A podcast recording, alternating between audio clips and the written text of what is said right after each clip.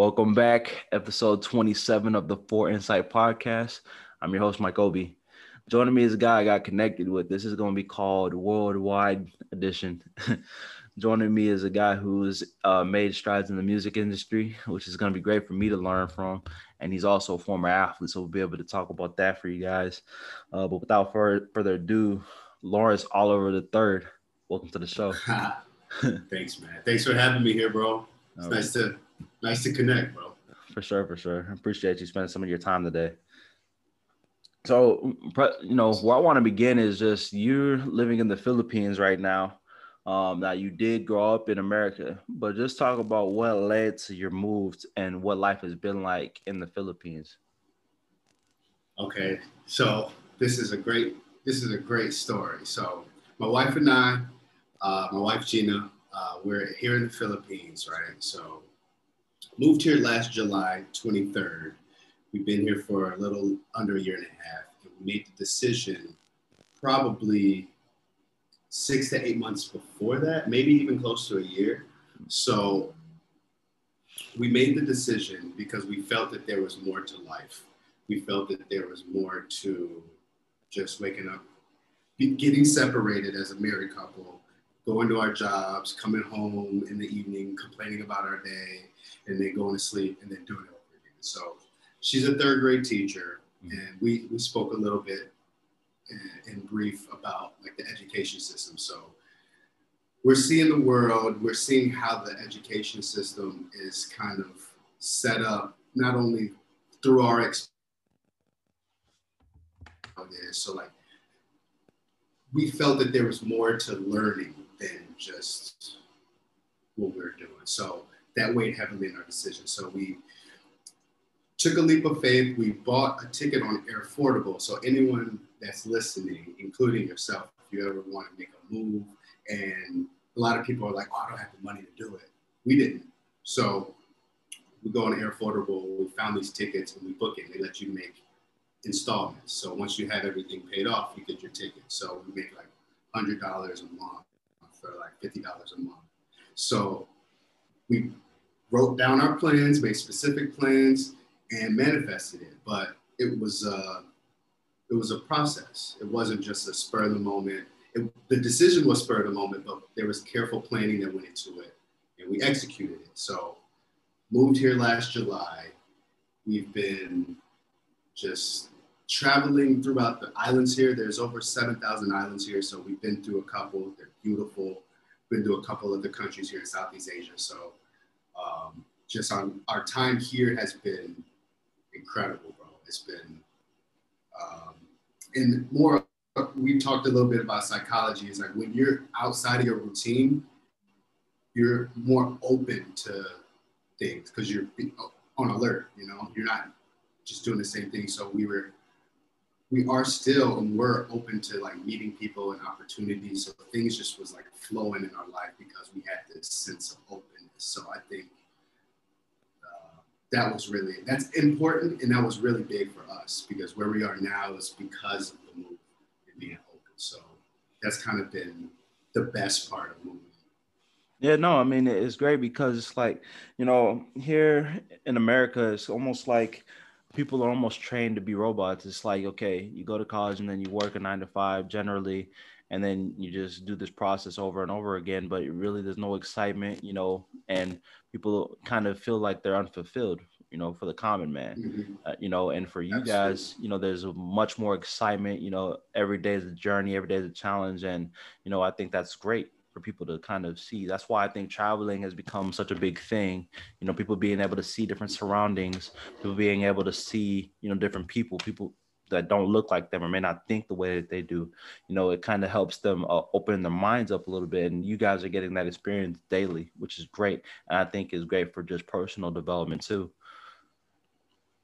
So talk Absolutely. about Absolutely. how living in the Philippines is different than living here in America. Um, the biggest difference that comes to my mind as a black man is there, and I didn't know this until I moved here and actually lived here, but there's a certain, no matter like how you talk, no matter how you dress, you know, you're a well spoken, very well educated black man, but that doesn't matter in the face of somebody that is fearing for their life, whether it's justified or not, but somebody that has the power to pull a trigger.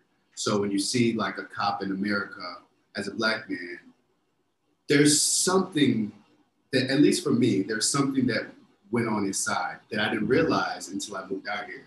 Mm-hmm. So when I moved out here and I see a cop's cop siren going down the street, or I see a cop in uniform, it's different yeah. because it's not. It's different. So I would say that's the biggest difference for me is I realize that there's this extra, this thin layer of anxiety that I don't have anymore when I see right. cops here in the Philippines, and that's that's been very liberating for me. No, it gives you that extra uh, peace of mind to know like you're not a target, you're not a threat. You, are just a person. You can just live your life, mm-hmm. you know, as a, as a human being. You don't have to yeah. worry every single day you go out in public. Go, wait a minute, am I going to be oppressed? Am I going to be targeted? Mm-hmm. Am I mm-hmm. going to be shot at? Where, exactly. unfo- I mean, it's, it's just really unfortunate that that's the reality. Cops, uh, these cops out here got shotguns, bro. Like they, they be wearing shotgun, but they'll be coming up to me like, bro, you got dreads. Let me see your dreads, bro. But like, it's different. It's the, yeah. No, I mean, it, it's really how it should be. It's just normal human beings who are able to just live life. You know, it's not, you don't, you can just live your life as a person. You don't have to live your life as a, oh, I have to think about, man, I'm black. Oh, I'm going to be shot at. Or, man, why, why is it that people hate me so much for no reason? You know what I'm saying? It's just mm-hmm. people are just taught to just be who they are and you can just live, mm-hmm. you know, and live your life. So, yeah. Now, going into just your profession, um, you're into music. Now, what led to you creating Wave Enterprise Company, your music company? Wave. So, Wave Enterprise started three years ago. Um, I got married three years ago, so I kind of started around then. Mm-hmm. I um, I made the decision to do this because obviously I'm passionate about music, but I have I have somewhat I'm a somewhat of a long-term thinker, so I see Wave Enterprise as, and it actually is morphing into the vision I had three years ago when it just started as music. So my vision is multimedia and kind of like what we were talking about earlier it's kind of like i want it to be it's it is something that is helping revamp the education system mm-hmm. and it's helping um, yeah that's really what it is so it, at the moment it's mostly music and my wife has since we've both come together and moved here, and this is really all our, our energy and focus on. So it's like content creation, social media management. She does a lot of writing, copywriting, like email copy. She has her clients. I have my clients, and it kind of just merges into this this cool bubble that's expanding and gaining momentum. So it was a shower thought. I was in the shower one day in Atlanta. We were living in Atlanta, and Wave Enterprise. Well, first Wave Entertainment popped in my head, and I was like, right. babe, it's gonna be Wave Entertainment. Let's get these business cards. And then right. she's like, uh, and I was like, Enterprise. She's like, Wave Enterprise. And we are like, let's go with that. So we're here now, bro. We're here. That's great, man. And uh, just you, you being able to really see a vision and be able to put it and bring it into fruition, I think, you know, is, admirable that, you know, you have a dream and you're, you're trying to bring that dream into reality. You know, I think that's something that everybody should try to strive for. Same thing with me podcasting uh, podcasting was something that's way out of my ballpark. I mean, if you had asked me three years ago, you're going to be a podcaster, I'd have been like, nah, I'm not a talker, you know, in public, or I mean, I'm a thinker, but I'm really not mm-hmm. someone who would try to get on a microphone. And then that's really what led to me wanting to do it was I'm like, you need to really try to push your boundaries and really try to do something that's, uh, you know, fall in love with being uncomfortable, you know, learn mm-hmm. how to you know, manage social media, learn how to be a talker, learn how to interview, learn how to write scripts, learn how to reach out to people, you know, because it's all about connections and it's about learning. That's my whole thing. Is about being able to bring people stories and you know learn from them. They can help educate you, and you don't know who it could reach, you know. And and yeah, definitely, it's great to hear. Talk mm-hmm. about, you know, but, go ahead. Go ahead. I was going to say one thing I noticed about you, and I saw you post this recently. You're kind of scrolling through all your episodes, mm-hmm. and that's something that's very admirable too, because it's what been six, seven months, but it, the it's stacking up, and yeah. when crazy when it comes to, and if we're talking to people who are interested in starting their own thing or being consistent with something, like you have this quality that I think is important, and something that I try to practice and make a habit, and that's just staying consistent, doing something. Let me just get through this, like for you, let me just get through this one podcast and make this one the best, and then I'll worry about the next one. But it's like one thing at a time, but staying consistent. And I think you might have some of that just from being an athlete. you know what I mean? But I think that's important.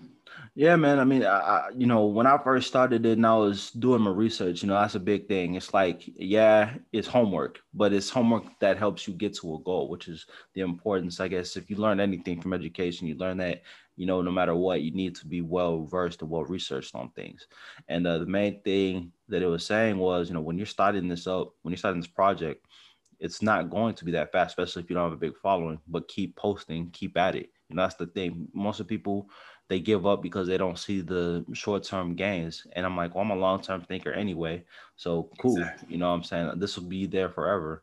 Right. And this will be able to leave a legacy. Right.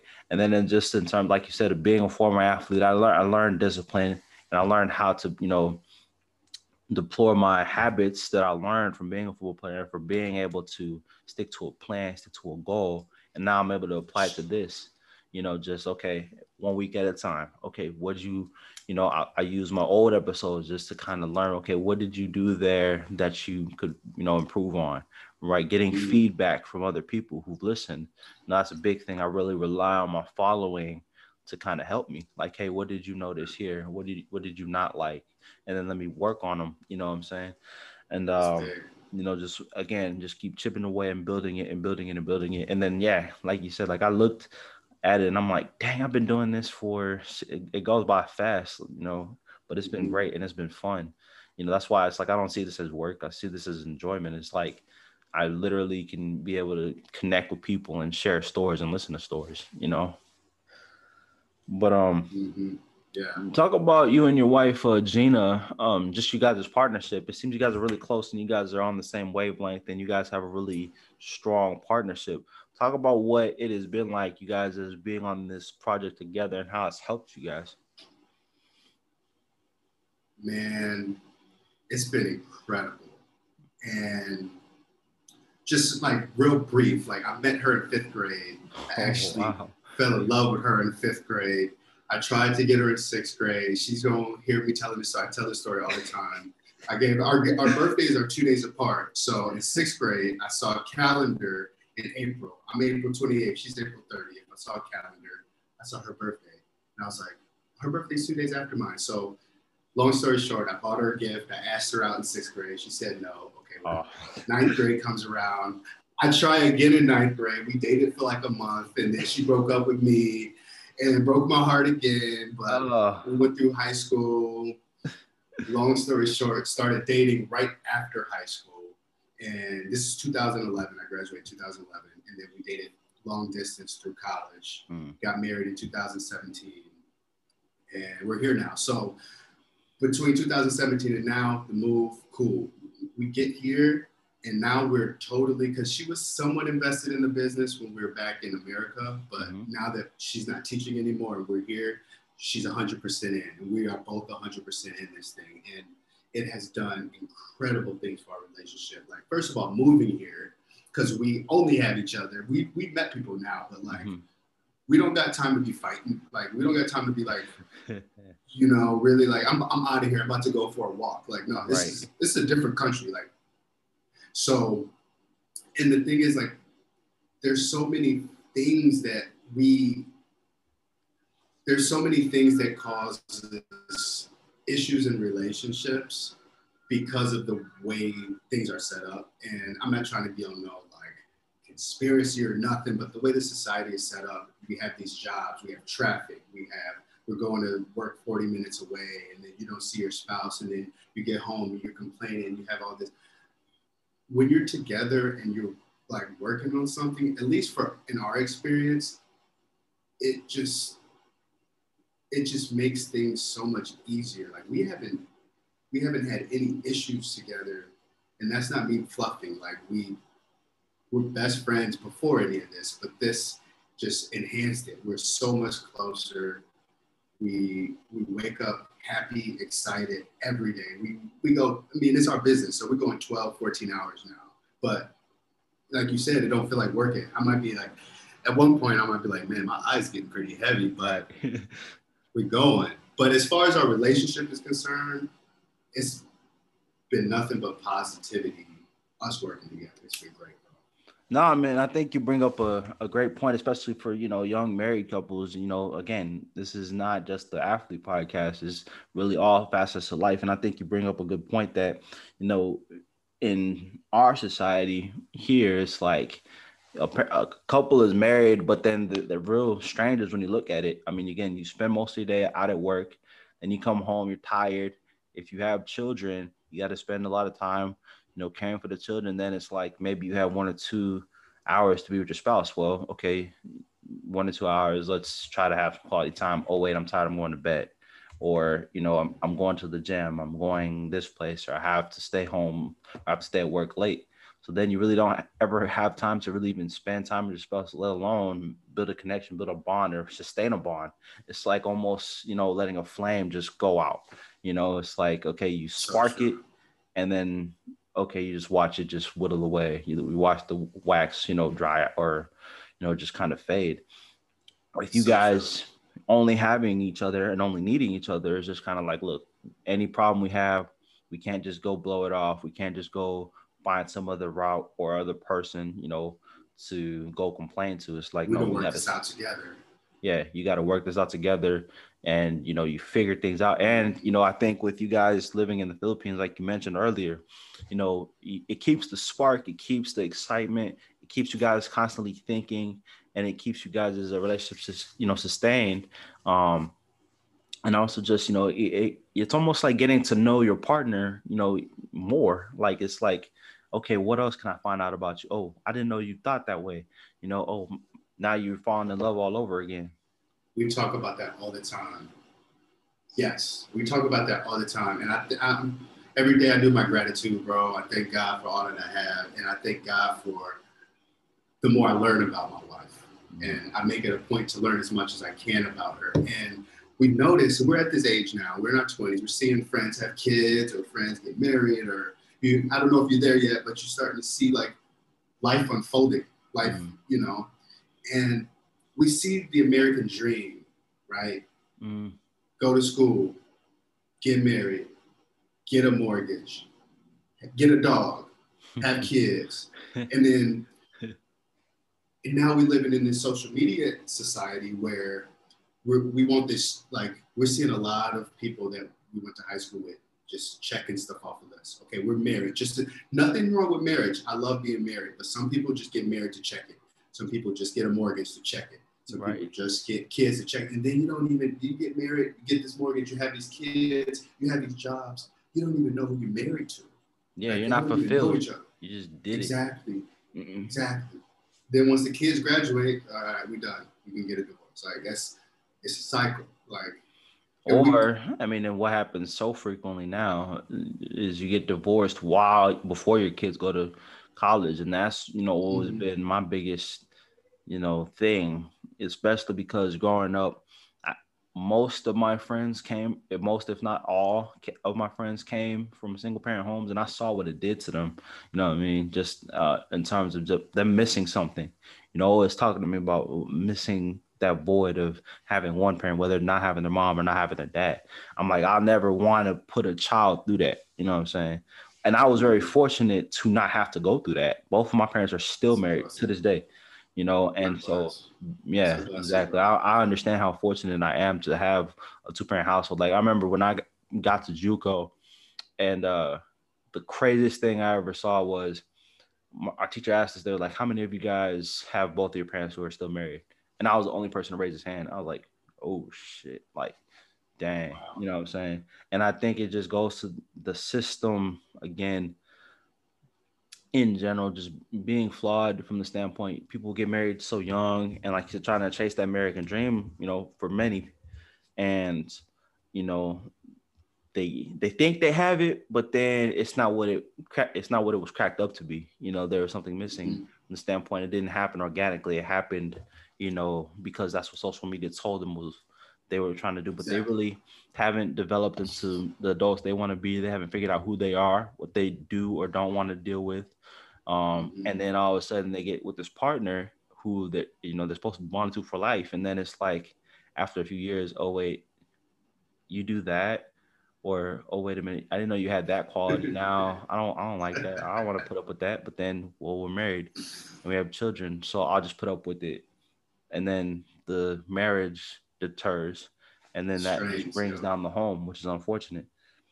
So, but it's just. I, yeah. I would say it's important to sure. uh, um, not uh, I, important is the wrong word, but I think that it's very you're very fortunate to have both parents. Oh, for sure. And this is no knock to any single parents. This is no knock to anybody that was raised by a single parent. Yeah, because sure. they're incredible. They're incredible single parents. There's incredible people who were raised by single parents. There's no not, but there's also still uh, I could just feel it. Like I can feel you had a, a complete upbringing. And mm-hmm. you can just, I, and especially in our community, yeah, you can feel when someone has been complete, whether it's a single parent home or not, but in your case, it's with both parents, and you can feel that. You can feel like the way you independently think and the way you handle things. Like, mm-hmm. You can't just blame it all on being an athlete. Like you had a two parent home. Mm-hmm. Yes, I could t- I could tell.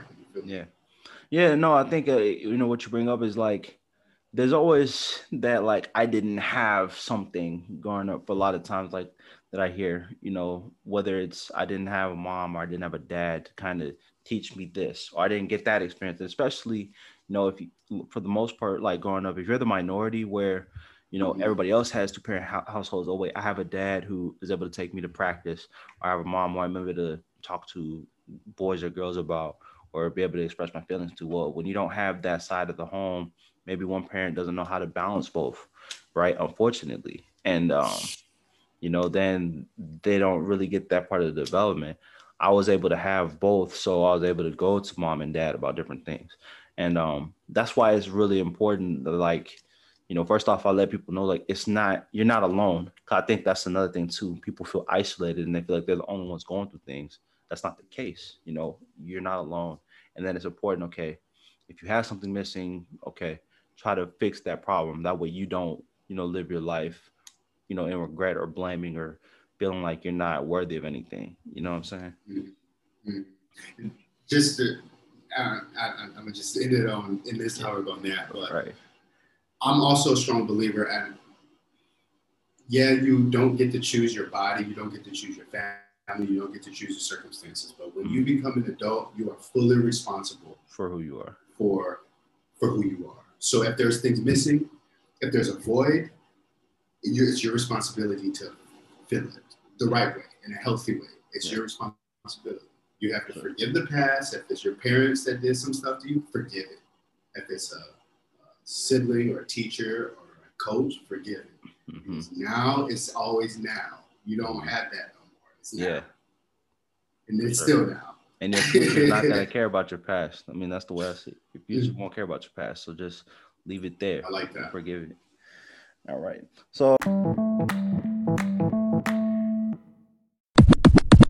you know, just going and getting back into music, what has life been like being a traveling producer and getting into this music space? Uh, it's been it's been very challenging at first, but worthwhile sticking through the challenge because I started selling beats online three years ago around the time I made Wave Enterprise. So I was doing all these business moves. And it started off not really as a hobby because I've always had a vision of taking this, mm-hmm. but it started off as kind of like, mm, okay, I'm just gonna upload this beat. But now I've taken courses, I've done this, that, the third. So selling beats online and like I sell beats on a couple different platforms, but BeatStars is the biggest one. It's an international website, so everyone around the world is looking for beats on this website. So doesn't matter where I am, as long as I have sales coming in, as long as I have more leads or more more clients or more collaborations. So being a traveling producer has been awesome because we're in 2020. Everything's online now, so it's possible. Ten years ago, this wasn't possible. Yeah. You know? sure. So definitely taking advantage of that. No, that's great. You know, just being able to see it work for you. You know, some people aren't as fortunate where they get into a job space and then the market changes or, you know, the profession changes, you know, underneath their feet. You know, you see this with mm-hmm. not just, you know, your common men, but even in athletes you know the game starts off one way and then you aren't able to adapt and then you know you get faded out unfortunately and your career is cut yes. short not because of it not because of your skill set but because your skill set doesn't fit the marketplace anymore unfortunately that was so that was such a good analogy to, to relate that to sports because that's so true you'd be like man this he used to be the man what happened like Carmelo Anthony. Not, No, it's no, it, no. I mean, it's, it's it's the truth. Like that's literally what happened. His game made him a great player when he first got into the league, and then all of a sudden, you know, the athleticism started. Athleticism it's, it's became the, a premium. Shooting became a pre. Shoot, shooting three pointers became a premium. Became a premium. And thanks to Steph. You know, next thing you know, it's like what happened to Melo? You know, he still he still got game. Well, his mm-hmm. game isn't what unfortunately people were looking for and then he was able to. then you know he got faded out of the league for a little while, and then luckily you know he kept working at it. So there's another point too, is that just because your your game may not be, or just because your skill set may not be what the marketplace dictates or wants at the time, don't give up, adapt and evolve, mm-hmm. and try to you know mm-hmm. get make your way back in there. You know, and that's what he was able to mm-hmm. do, and he had a really good season this past year. You know. he had a great season this past year. Yeah, it was great to see him in Portland. But um, sticking yeah. on uh, now, who who are some of your uh, musical influences? Who are some of the people who inspire you in the music realm? Um, first and foremost, and I would like to see a reaction, but musically speaking, mm-hmm. one of my biggest influences is Kanye. And okay, all right, right, but not just musically. Uh, I, I admire a lot of his, a lot of qualities about him too. Um, mm-hmm. Not all of them, obviously. There's some things that you could do without, but the things that I admire most is first of all his ear for like music. That's first and foremost. He's mm-hmm. a producer. But the thing that I admire most about Kanye is that he is a learner. He is going to learn a new thing. He's going to master it and he's going to show you he's the best at that. Like, okay, I just was the best producer. Okay, now I'm about to be the best rapper. Mm-hmm. Oh, that's not enough. Now I'm about to be the best clothes designer. Oh, that's not enough. Now I'm about to go into architecture. Now I'm about to go into all these different designs. Oh, that's not enough. I'm about to run for president. it might not be what everyone think is the best choice, but that's that's that quality that I admire is that he's gonna learn. He knows how to learn. Yeah. And he's a genius. He's a genius in that sense. So that's what influences me about that. His music too, but musically, um, recently I've been as a producer really influenced by uh, like Metro Boomin. He has great beats and he knows how to get people hyped. Mm. Uh, being a, a, football player, I love like the pregame type of rap beats. Um, but I grew up in a household that played a whole bunch of music. Like we were uh, church going family, so we had a lot of gospel playing, had a lot of contemporary uh, Christian music playing. Um, my parents loved like Marvin Gaye, Stevie Wonder. Mm. Uh, my dad's really into smooth jazz, so there's bands like Spyro Gyra, Snarky Puppy.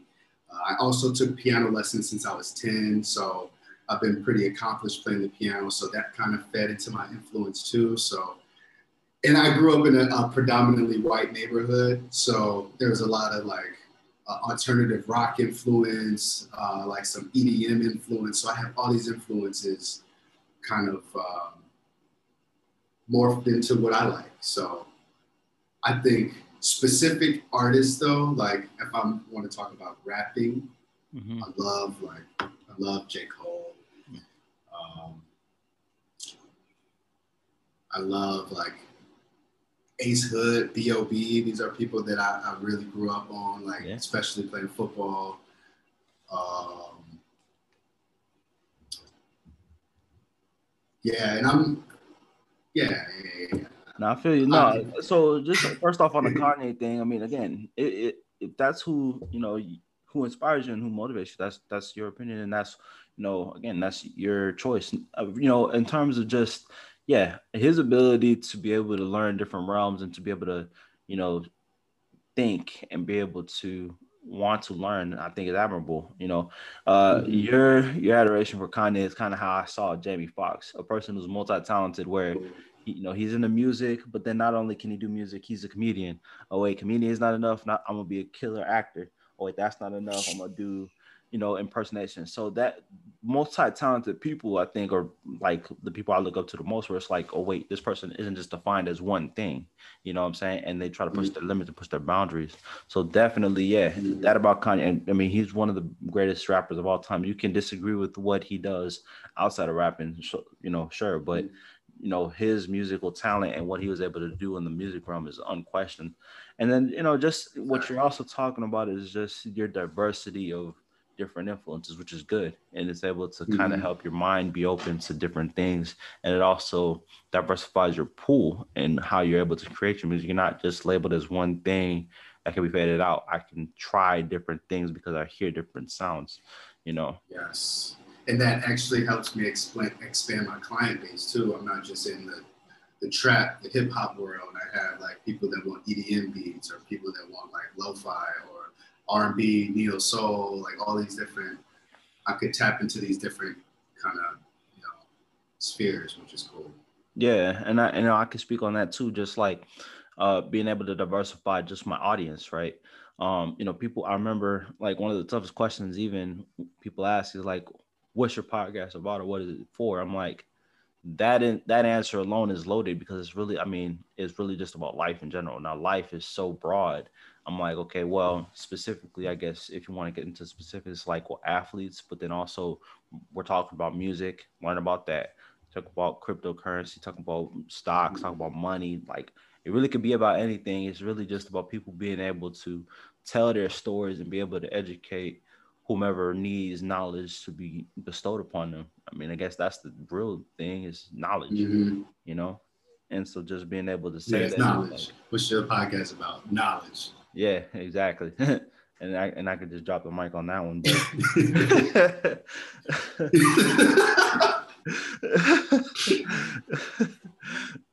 But, I mean, really though. Um, now let's get into you know outside of music, your football career. We're both former athletes, so just talk about uh, football, what it meant to you, and what your football career was like. Football, football, and music are like they're right there. So I've been playing football since I was six. Mm. I've been I started playing the drums when I was six. My dad's a drummer. He taught me the drums when I was six. Piano when I was ten. But I've been doing football and music neck and neck my entire life. So football has a huge part of my heart. It's like football, music, Gina. Uh, there's not much room. My cat has the rest. But I'm super passionate about football. Um, had a successful youth career. High school was successful. It's nothing like Texas and Illinois. I'm from I'm from a uh, suburb of Chicago. If I haven't said that yet. So um, our football talent, we had a big school, so we were in the biggest division. There was some good talent. Um, we were ranked in the state. I don't remember the exact ranking, um, but junior and senior year, we had our best seasons. Our senior year, we went seven and two regular season, lost in the third round. Um, and that was an exciting year. We had one of the best teams at our high school, Carl Sandburg, in probably the last 20 years, even since then. Um, out of high school, I went to Western Illinois. in Macomb, Illinois, on a scholarship. Um, and I went there to start. I got injured mm. And got redshirted. Started the next year and experienced playing time on the Division One level there. I had some growing pains. I was immature. I was impatient. I had, I was just 18, 19. I was like, and to be honest, I had a very, objectively, I had a very successful career. So I was, I was recruited high, and we wanted to talk about some recruiting stuff. So I was recruited high. My high school football coach was not hands-on when it came to recruiting. I went to these camps and stuff, and everyone was like, "Oh, my high school football coach is doing everything for me." My high school football coach did anything, so I had to learn everything as far as recruiting. My dad and I had to learn everything. We had we started emailing, going to these camps, and sending out my tapes. There was there was buzz based off of the film and just like what was going on, but we had to do a lot on our own. So Western Illinois is Division One AA, and this is the thing. Like I was so immature. I had um, like I flew like I had flew down to Alabama camp. It was paid for. Like Nick Saban was recruiting me, and I went to Colorado. I had these big schools looking at me, so I'm like, I'm about to go to Ohio State. Like, you know what I mean? Nick, Nick Saban. I came back after the Alabama trip. Like I was on it. So Nick Saban told me straight up, "You're too short because I play receiver." He was like, Dang. "Too short." He was like, I, res- I, respect it though. Out of all the coaches, he was the most honest. He said, "We yeah. have our proto- I have a prototype 6'2", 215 receiver. You're not that. I'm 5'9", 170. So going to Western Illinois, I kind of looked down on it. Looking back, I regret looking down on it, but I went there and I'm like, I didn't, I'm going bigger. Like, I'm, so I'm like, let me transfer to a JUCO. I went to LA for two years to a JUCO, mm-hmm. and then got recruited to Alabama State, which H, HSBC, HSBC, H. HBCU. I got you, brother. HBC. my my bank out here at HSBC, and I just was on the phone So, uh, historically black college. So I did the whole spectrum. Macomb yeah. is PWI, you got LA, and then HBCU, right? So I did the whole college spectrum um, and learned a lot through that. So football was good in that sense that it brought me around the country and it showed me a lot of different cultures within America and it showed me a lot of similarities within America. Um, but football in general is such a passion for me, bro. Like, for sure. Um, after Alabama State, I tried to go to the league. I had the talent, had the, the 40 time and all that. Um, for my hamstring, it's like an ACL oh. tear, completely torn off. So it was eight to 10 month recovery surgery. And then that was basically that for the time being. I went into like a little depression because that was me hanging up my cleats. So I thought, um, and I couldn't watch the NFL draft. I couldn't so that's how much football means to me is because I put so much emotion into it that when I thought it was over, I couldn't even stomach to look at it. So I went some time not even looking at football. Uh, fortunately, out here they had a football league. I got to and I got to live out my unfinished business. We won the we won the championship out here. I got MVP, and that was cool. But um, football is really big to me, bro. It's really big. Let, let's talk about this because I think, you know, especially this is this could be talked about for all athletes. What happens to them whenever they realize that their game, their time playing a game is done, whether it's football, basketball, baseball, that initial point of hanging up your cleats, your ball, the racket, whatever the case may be, you know, where it's like there's that initial, dang, it's over. Like for certain people who are able to live out their careers and you know they're able to play and you know end it on their own terms it's kind of like okay i'm at peace with it i'm done it's it's over. But there are others who have the game taken from them prematurely or have the game snatched either through injury or you know through other means you know whether it be with the law or things of that nature. And so just talk about what that was like you know because i think that's something that a lot of people struggle with is learning how to leave the game behind and move forward oh i'm so happy you asked that so happy you asked that because that's something I'm that's so dear to me because I'm grateful and I'm so fortunate to have studied music. So I had something to fall on. Mm-hmm. And I almost didn't even look at look to music because I was so depressed. So I didn't I almost like bypassed it and was like, because I bought a piano after I stopped training. And it was after like four or five months of like being in crutches. I'm like, let me just get the piano back. Let me get that. But so I've seen so many brothers of mine um, get into this rut. I've seen some come out. I've seen some not come out. But it really pains my heart when you see people, especially the ones that really have NFL potential, that just don't get that break, and they put all their eggs in that basket. They don't have in their head, it's still only it's their mental process. We're we're infinite beings. We can do whatever we want. But in their head, all they had was football, right? And let's just talk about injury first of all. Mm-hmm. Let's stay on injury. So I got my surgery. It was a bad surgery. I got these opioids. They just throw this tramadol at me. Mm-hmm. I'm depressed. I'm not in a bad state, and now I'm dependent on these painkillers. Mm-hmm. That's a bad. That's a bad that's a bad road to go down because I saw where that could lead. I had I was I had to be like after four months, I, yeah, like because that could really ruin mentally, that could ruin you physically, that could ruin you emotionally, um, along with not having your career. So that's one thing. But just hanging it up in general, from what I've seen, I think it's really important to know yourself mm-hmm.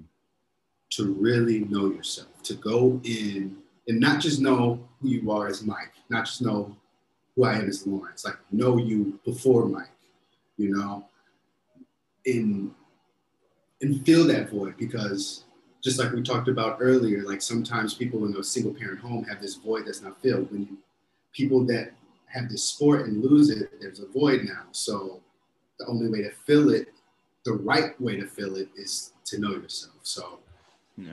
I think that it's it's really important because there's so many athletes, white or black, any race, that like football is life, bro. So when that when that's gone, even I think even more so on a high school level too, because the Friday mm-hmm. Night Lights is different. Like yeah. when that's over, it's like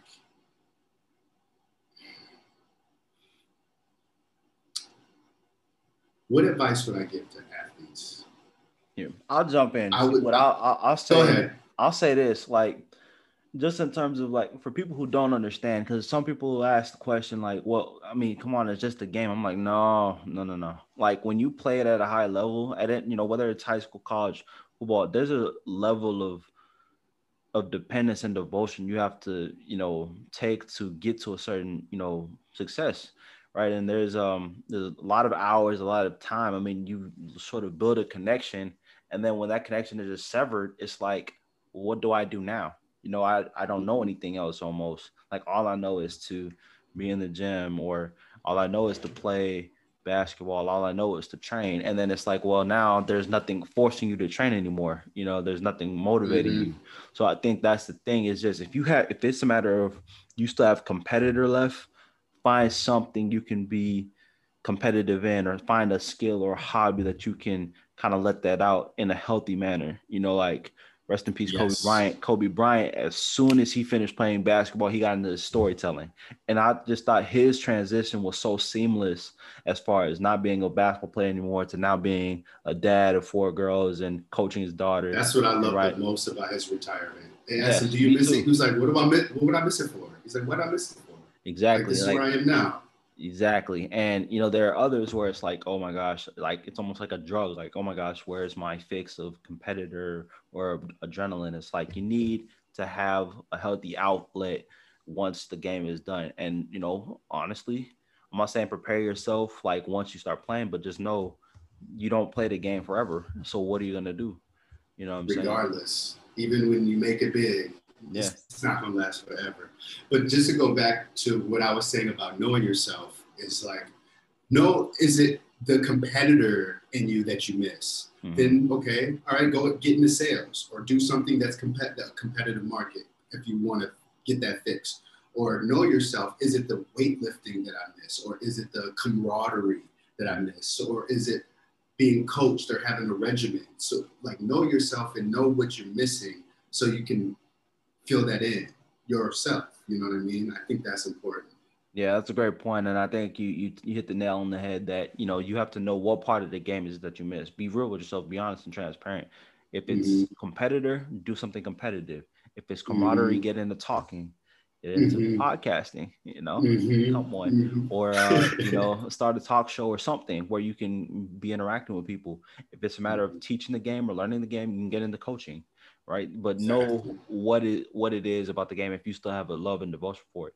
For, I mean, for me, I still love football. Like I still love watching it because I was a very analytical, you know, player. So I love just watching football. Like it's just like watching film. Like I'm just like I'm just sitting there like, okay, this person didn't do that, this person did that, and then like I like being able to impart it, impart the knowledge I learned onto the next, or try to teach, you know, younger athletes, you know, the lessons that I learned or that I didn't learn soon enough, like, no, look, I made this mistake. Don't make this mistake.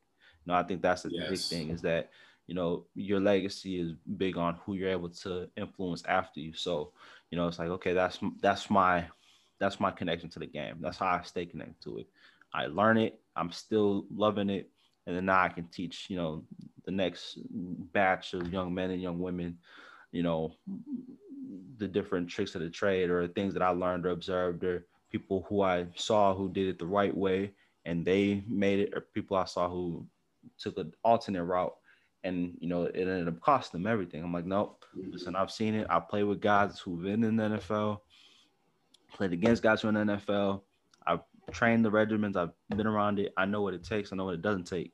And if not, I can put you in contact with them. You know that type of thing. And that's how. And that's just how you got to navigate it because, you know, I think that's a big thing is just being able to, you know, get that and just being able to uh, move on and you know understand that life moves on and life goes on. The train keeps moving, you know. Mm-hmm. But um, it's easier said than done. Oh, for sure, for sure, mm-hmm. for sure. Now, like with you, I, you, you, uh, sorry, bro. You, no, you were saying earlier, like right out of high school, you were studying bio. Yeah. And you were saying like, and that's kind of like like music for me, you had something else to stimulate you. Mm-hmm. So I'm sure that kind of helped. Like a lot of people don't have that. Yeah. So I feel like it's easier said than done, but I, I didn't mean to cut you off. Sorry. No, no, no, for sure. Yeah. I mean, again, I was I was real big on I just was big on learning.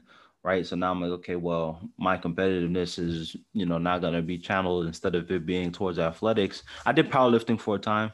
So that was how I got right, right. the rest of the competitor out of me. Then it was like, okay, well now nice. let's let's channel our competitiveness into something that's productive. Well, learning is productive and acquiring knowledge is productive and understanding life as you know it deeper is productive. And so now let's push our boundaries. Let me push my boundaries and try to do something that, you know, is way outside of my ballpark. And so then that's how I got into like reading, reading philosophy, getting into meditating, keeping the mind calm, and then now podcasting, you know, came about, you know, later on down the line of that's something that is so far out of your comfort zone. That's the challenge, right? Is being able to learn how to, you know, um, really take something from scratch and build it, you mm-hmm. know, and it's mm-hmm. all based off of the work that you put into it. Mm-hmm. Now,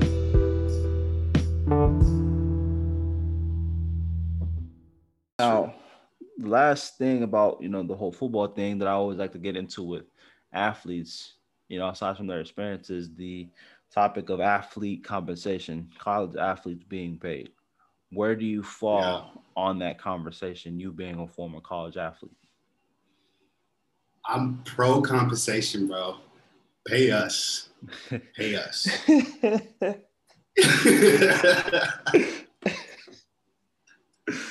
run that check. But it's for a lot of reasons. And and it kind of it's a great segue from what we were just talking about. It's because even if you are that athlete that makes it, you know, chances are you got you got you went to college on a scholarship because you had unheard of ability, and then you got to the league because of unheard of ability. But statistics show, oh, sorry, my internet saying something. But no, statistics show that most of these athletes come from uh, backgrounds where they don't have much, but they have this incredible athletic ability. And they go to school, they go through college, they just, they're just a worker bee. They wake up 6 a.m. and they go to class all day. And then they don't learn about money management. They don't learn about how to earn or multiply money. They don't learn about interest. They, we talked about this earlier. They don't learn about 401ks or mortgages or taxes or invoices or none of that stuff, right? okay, say you're still the fortunate athlete to go to the league five years in, get injured, and you have no money management skills. We see a lot of 85%, this is a real statistic, look it up if you're listening. 85% of athletes go broke five years after, right? So that's why I'm super pro compensation because we need to know how to manage money. We need to know how to be familiar with money, mm-hmm.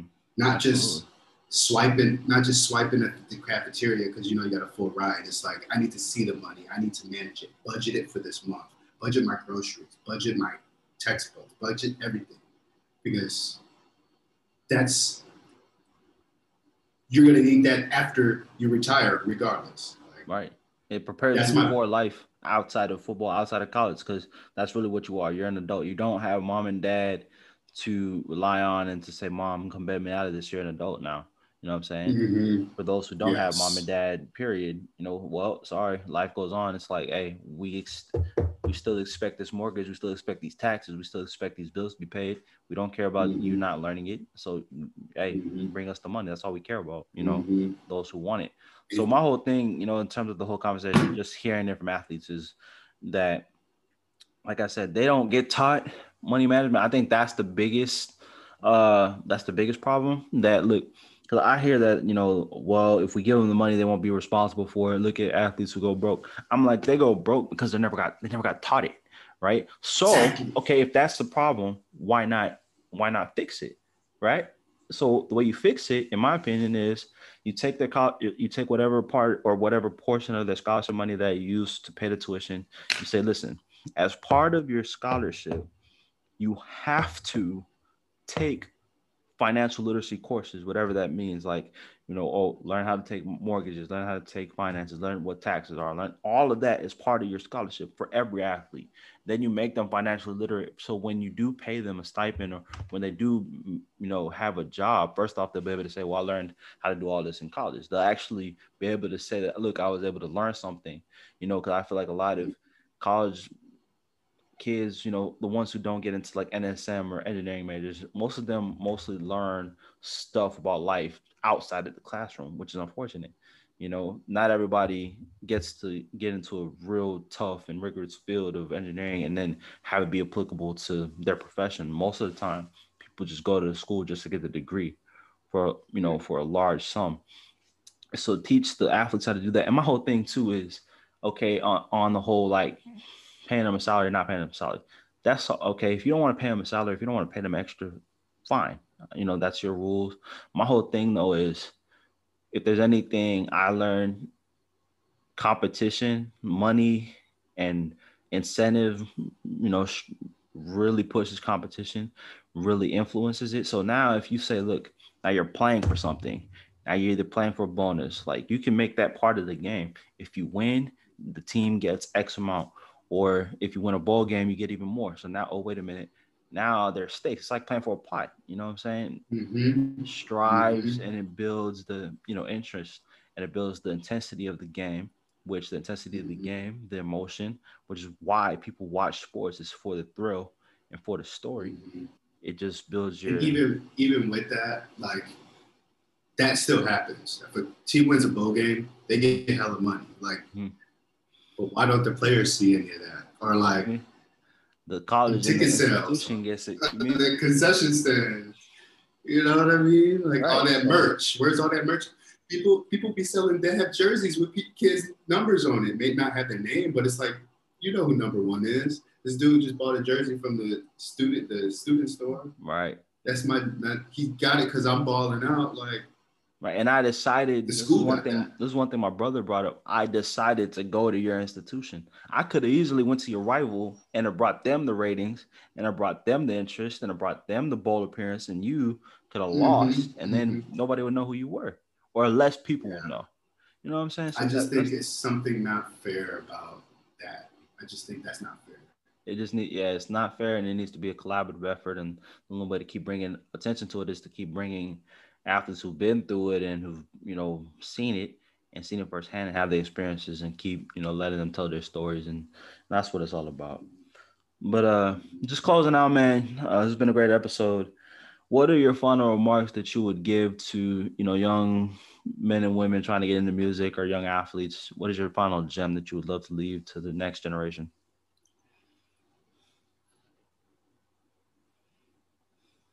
I wish I knew what I knew now back then.